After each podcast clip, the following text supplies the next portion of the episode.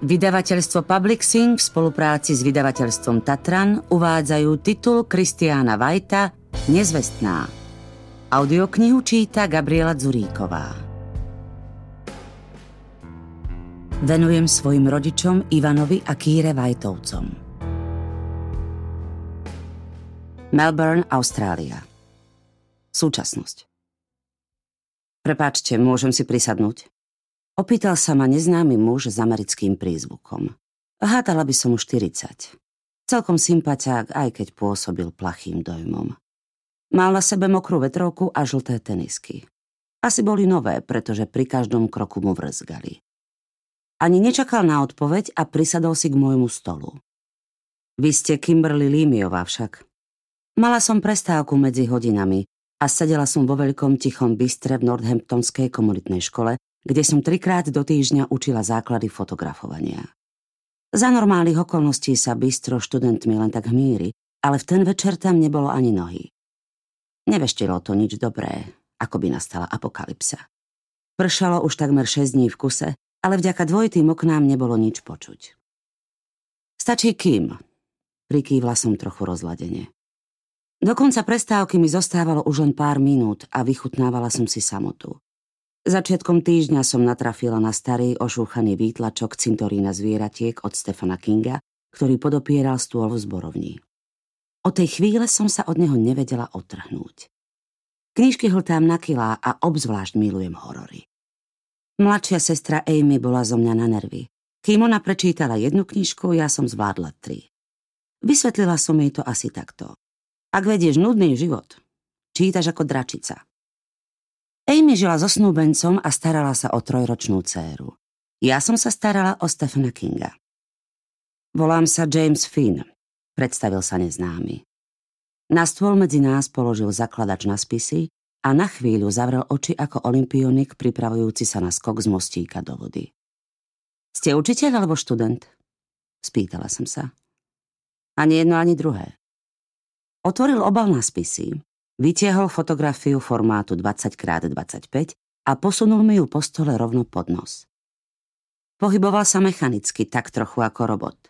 Každý pohyb mal jasne premyslený a pôsobil dojmom, že presne vie, čo robí.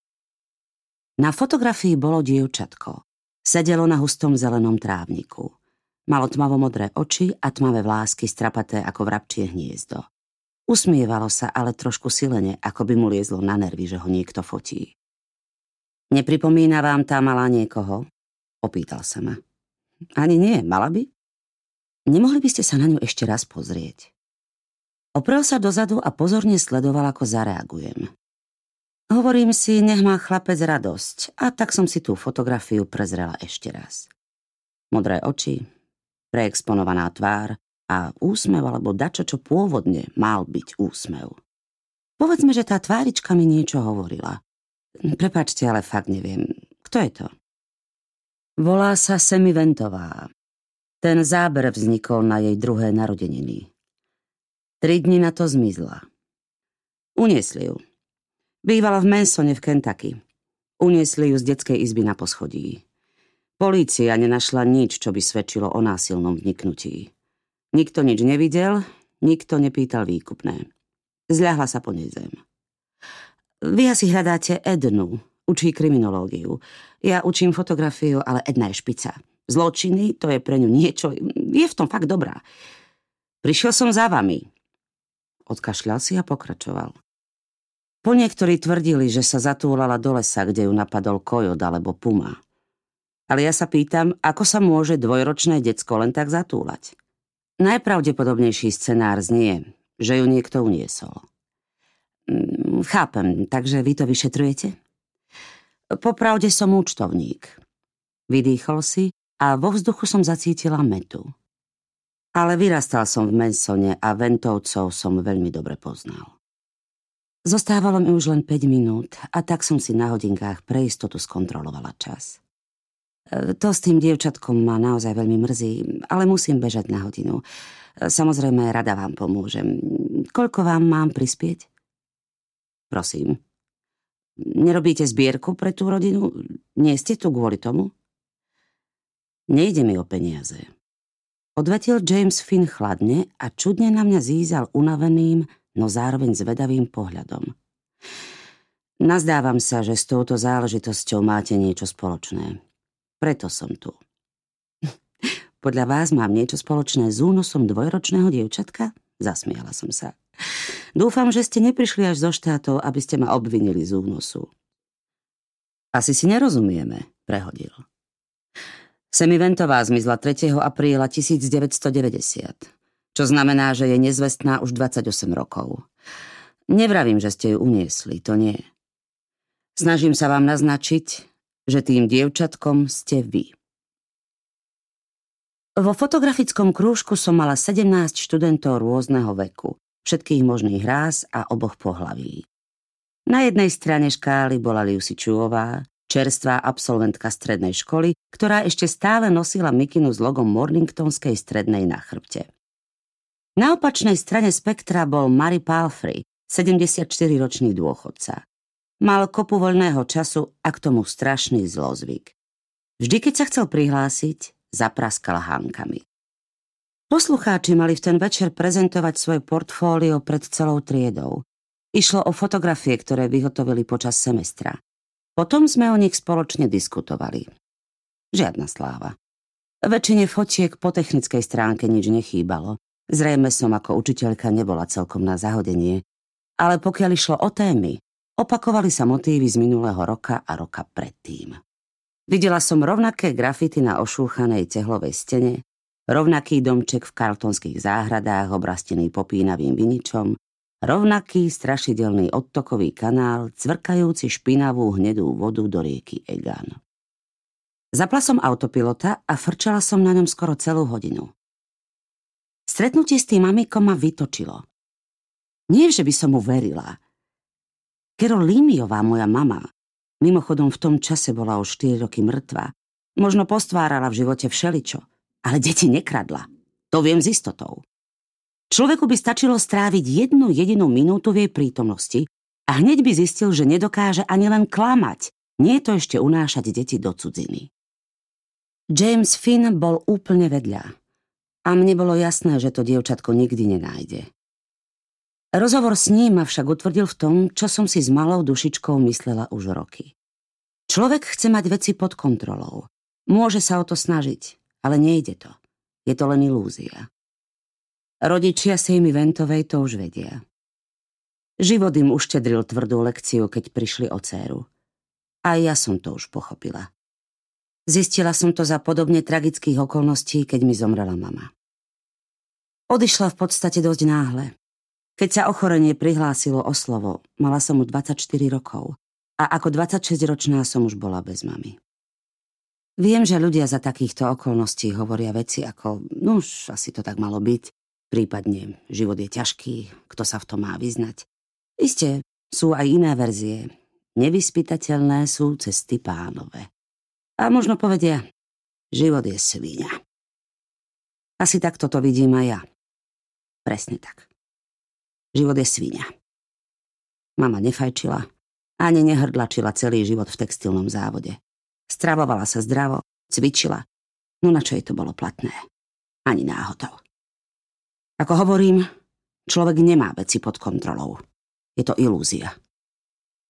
V tom som si uvedomila, že vôbec nesledujem prezentáciu študentských prác. Hodila som do seba studenú kávu a zaostrila som pozornosť na dianie v triede. Na rade bol Simon Damier Smith. Simon bol tichý chlapec, mal niečo cez 20 a fotografie komentoval s pohľadom upretým na vlastné nohy. Keď napokon zdvihol zrak, Škuľavé oko sa mu myhotalo za hrubým sklom ako rybka v akváriu. Niekoľko minút nešikovne rozkladal sériu záberov na stojany pred triedou. Študenti sa hniezdili a tak som Simona poprosila, aby nám zatiaľ o svojich fotografiách čo si povedal. Hej, dobre, prečo nie? Prehodil, zápasiac s jednou fotkou. Vyšmykla sa mu z ruky, takže sa po ňu musel zohnúť a ponaháňať ju po dláške. E, tak pokiaľ viem, e, mali sme zachytiť e, juxtapozíciu. Neviem, či tomu správne rozumiem, no, no uvidíme. Poslednú fotografiu umiestnil na stojan a ustúpil, aby spolužiakom nebránil vo výhľade. Myslím, že moje fotky zachytávajú škaredosť a krásu objektov v juxtapozícii. Vôbec, ale vôbec som to nečakala. Simonové fotografie boli úžasné. Spolu ich bolo šesť. Všetky mali rovnaké nastavenie. Simon zrejme pripevnil fotoaparát na statív a zábery vznikali postupne v priebehu niekoľkých hodín. Kompozícia bola strohá a jednoduchá. Posteľ, žena, dieťa. Žena bola v Simonovom veku. Tvár mala podobanú od kiahní, ale inak bola celkom pekná. Dieťaťu by som hádala tri roky. Malo neprirodzene červené líčka a bolesťou zvraštené čelo. Všetky zábery som urobil v jeden a ten istý večer, vysvetľoval Simon. To je moja žena Joan a naša malá Simon. Mimochodom, nepomenovali sme ju po mne. Mnohí si to myslia, ale Joanina stará mama bola Simon. Povedz nám o tých fotkách niečo viac, Simon, vyzvala som ho.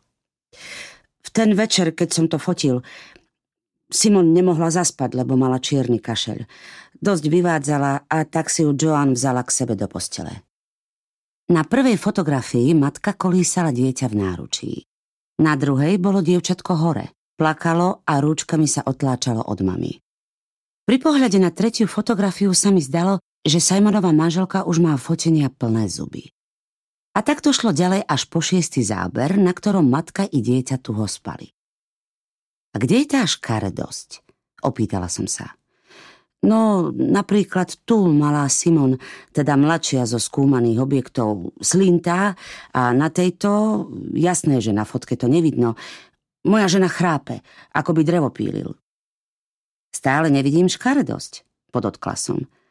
Vidím len niečo bežné a nádherné. Simon Daumier Smith sa nikdy nestane profesionálnym fotografom. To mi bolo jasné. No v sérii fotografií s jednoduchým názvom Chore dievčatko vytvoril niečo ozajstné a pravdivé. Je vám niečo, slečna Límiová? Opýtal sa. Kým? Pripomenula som mu. Som v poriadku, prečo? Zdalo sa mi, že plačete. Už bolo po desiatej večer, keď som vošla do sichravého koburgu na predmestí Melbourneu. Hustý dážď padal na strechu môjho auta a ťažké kvapky sa od nej odrážali ako zmrznuté hrášky. Asi po desiatich minútach jazdy som dorazila pred bytovku. Zaparkovala som a držiac kabelku nad hlavou na miesto dážnika som sa hnala dovnútra. Na druhom poschodí ma ovanul silný pach cesnaku a korenín. Tá aróma ma upokojovala, hoci sa šírila od susedov, s ktorými som zatiaľ nemala tú česť sa zoznámiť. Zamierila som k svojmu bytu, keď z dverí oproti vykukla Georgia Ivajová. A Kimberly, tak to ste vy. Georgia bola zavalitá osôbka, asi 60-ročná, s mutnými krvou podliatými očami. Jeden sused ju za jej chrbtom volal tuči Georgia. Počula som cinknúť výťah, pozriem na hodinky a hovorím si, ktože to prichádza domov tesne pred polnocou. Bolo pol jedenástej. Prepáčte, pani Ivajová, zobudila som vás? Ale kdeže, som nočná sova. Ale viete, Bill chodí spať už o deviatej, takže možno sa trochu prebral, ale nestiažoval sa. Mávla rukou. A keby aj Povedala som mu, že ste ešte mladá a mladí dnes chodia domov neskoro, očividne aj v pracovné dni. To hej. Georginho manžela nikto nikdy nevidel. A pokiaľ viem, nikto nemal dôkaz, že by niekto taký vôbec existoval. Isté, možno existuje, ale je pochovaný pod kopou Haraburdia. Ako tak postávala vo dverách, všimla som si zo pár drobností. Byt 3E bol plný klátiacich sa štósov všetkého možného. Knihy, účty, šanóny, prepchaté škatule. Z chodby som videla iba jedno okno. Aj to bolo zakryté novinami. Stavím sa, že mala aj klobúčiky za lobalu, aby jej nikto nemohol čítať myšlienky. V tomto chaose som ich síce nevidela, ale stavím sa, že zo dva by sa u nej našli. Nuž, ak ešte nespíte, spustila a mne bolo jasné, že Georgia sa chce dať pozvať na nočného frťana. Osobne som netúžila po ničom inom iba zapnúť kúrenie, natiahnuť sa na pohovku so Stephenom Kingom v ruke a počúvať pokojné a dobre známe zvuky, ktoré vydáva môj bytík. Hučanie chladničky, šum vody v potrubí, tiché bzučanie nabíjačky notebooku. Nedáme si pohárik pred spaním? Ale iste, vzdychla som si. Odkedy mi zomrela mama, nedokážem povedať nie o samelej žene. Svoj jednoizbový byt som si náročky zariadila úsporne, aby budil dojem, že v ňom mám kopu miesta. Ešte aj tuči Georgia, ktorá sedela v obývacej časti pod oknom so stekajúcimi kvapkami dažďa, vyzerala v zelenom kresle akási drobná. Odštipkávala si chuchvalce z teplákov a hádzala ich na drevenú podlahu. Z kuchyne som doniesla fľašu vína a ponalievala som do pohárov. Georgina navšteva mala aj jednu výhodu. Aspoň som nemusela piť sama. Čo poviete, Kim? Čo sa tam chystá? Opýtala sa. Kde? No kde asi? V byte 3C. Celé dni tam stále niečo melú iracky, či ako? Aha, 3C. E, tuším, cítim karí. Zaškrkalo mi v žalúdku. Prehľadala som celú kuchyňu, no okrem korenia som nič nenašla. A tak mi musí postačiť víno. Nehovorím o večeri, namietla Georgia a prešla do šepotu. Ale o sprisahaní, ktoré kujú. Georgia si bola 100% istá, že nájomníci na čísle 3C sú teroristi. Viedli ju k tomu dve veci. Poprvé, pochádzali z Blízkeho východu. Po druhé, na schránky mali meno Mohamed. Opakovane som jej vysvetľovala, že nie všetci ľudia svetlohnedej pleti musia byť teroristi a keby aj, Pochybujem, že by Coburg v Austrálii patril medzi hlavné ciele ich útokov. Georgia za každým len vážne pokývala hlavou. Veď to sa ukáže. Čo tak neskoro, kým? Boli ste si v klube vyhodiť z kopítka? Večeru čím? Veď to viete Ivajová. Srkla si vína a ohrnula nos nad jeho chuťou. Nechápem, ako to vy mladí robíte. Celé noci po kluboch a Boh vie, čo tam stvárate. Dopila som svoj pohár a naliela si ďalší s predsavzatím, že tento raz musím piť pomalšie a po malých dúškoch. Lepšie sa mi zaspáva, keď sa vo mne šíri príjemné teplo. Neuveríte, čo sa mi dnes prihodilo, spustila som. V práci ma oslovil jeden muž. Konečne. Poznamenala a doliala si vína. Milá Kim, ak si chce žena klofnúť chlapa, nemá veľa času. Musí využiť kratučký úsek života, povedala by som, medzi 15 a 25. To je všetko. Viac nedostane. Ja som stretla Bila, keď som mala 17. V 18 som sa za ňo vydala. Spomedzi zelený hepiet vylovila diaľkový ovládač a zapla televízor. Keď si odmyslím alobalové klobúčiky a príležitostný rasizmus, Georgia bola celkom normálna žena, len sa nemala s kým porozprávať. A tak som sa schúlila na gauči a otvorila som notebook, zatiaľ čo Georgia preklikávala kanály na telke pustenej na plné pecky. Pôvodne som mala v pláne surfovať po internete, možno sa povyzvedať, čo majú nové kamaráti zo strednej, alebo si vyčistiť mailovú schránku, no napokon vo mne zvíťazila zvedavosť. Otvorila som novú záložku a zadala – Semiventová plus Manson Kentucky. Ako by som to ani nepísala ja. Klávesy sa stláčali samovolne. Vlastné pohyby mi pripomenuli Jamesa Fina a jeho robotické gestá pri otváraní zložky na spisy. Prvý link ma zaviedol na novinový článok v archíve zo 7. apríla 1990. Kto si ho naskenoval aj s pokrčenými záhybmi a škvrnkami tlačiarenskej černe. Niektoré slová sa zliali dokopy, takže som ich musela lúštiť ako predpotopní bádatelia skúmajúci staré mikrofilmy. Polícia pátra po zmiznutom dievčatku. Pátranie po dvojročnom dievčatku v okolí Mansonu sa opätovne rozbehlo v piatok, keď sa k hľadaniu pridali dobrovoľníci aj policajné posily. Semi Ventová zmizla v útorok popoludní z rodičovského domu v Mansone a napriek rozsiahlemu pátraniu v meste a okolí sa ju zatiaľ nepodarilo nájsť. Pevne veríme, že ju nájdeme a privediem domov živú a zdravú, vyhlásil mensonský šerif Chester Ellis. Momentálne sme v štádiu pátrania po nezvestnej. Šerif Ellis nepredpokladá, že by išlo o trestný čin, no na druhej strane túto možnosť nevylučuje. Stovky obyvateľov Mansonu v piatok prečesávali rozsiahly les v okolí domu Ventovcov. Noci sú chladné, les je plný divej zvery, ale najviac ma desí predstava, že ju niekto uniesol. Vyjadrila svoje obavy dobrovoľnička Karen Pídiová, dlhoročná obyvateľka Mansonu. Rada by som verila, že všetko zlé, čo moderná Amerika ponúka, si nás tu v Mansone zatiaľ nenašlo. No na svete je veľa narušených ľudí, dokonca aj v malom meste, ako je toto. Sej mi naposledy videli v žltom tričku s dlhými rukávmi a modrých pyžamových šortkách. Polícia žiada o akékoľvek informácie, ktoré by mohli pomôcť pri vyšetrovaní. V novinách bola aj Sejmina fotografia, tá istá, ktorú mi ukázal James Finn, len čierno-biela.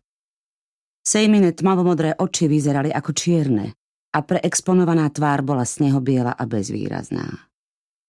Keď som ešte trochu posurfovala, Našla som aj fotografiu Jacka a Molly Ventovcov, sejminých rodičov. Snímka vznikla krátko po zmiznutí cérky a zachytávala ich na schodoch pred úradom šerifa. Vyzerali zúfali a unavení. Tváre mali strhané od žiaľu a v očiach sa im zračili obavy. Obzvlášť úboho vyzerala Molly, ako by ju to poznačilo na celý život. Telo ako bez duše, ani čo by ho prepla na autopilota. So spustenými kútikmi úst pôsobila ako nepríčetná.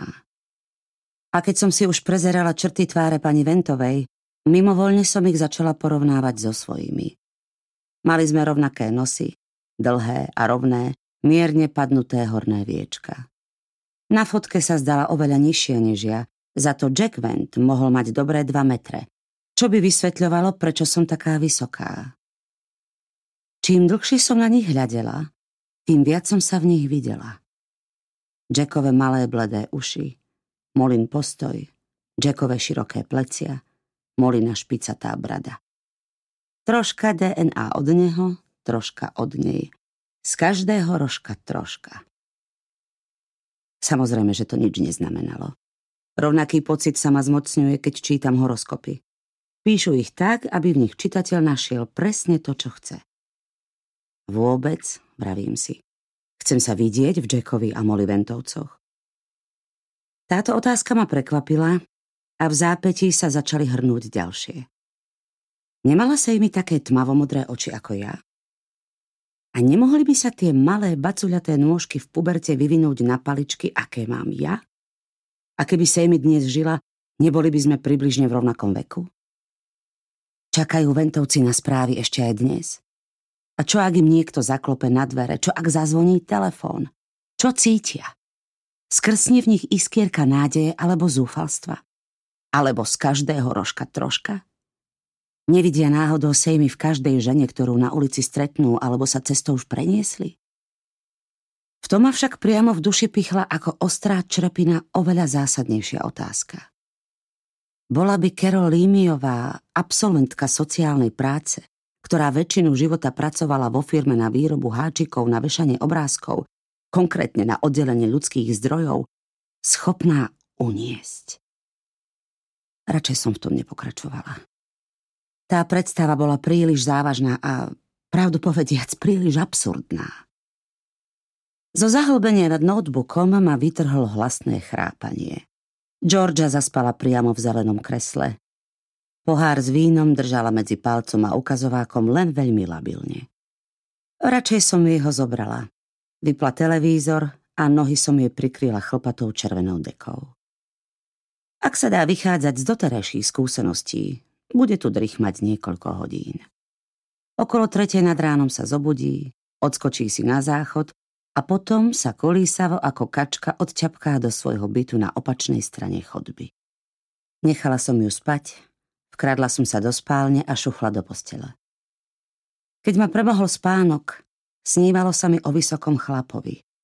Pozostával výlučne s tieňou. Fantóm stál za oknom a neskutočne dlhými rukami sa načahoval do mojej izby. Vzal ma a odnášal po dlhom úzkom chodníku lemovanom vysokými stromami.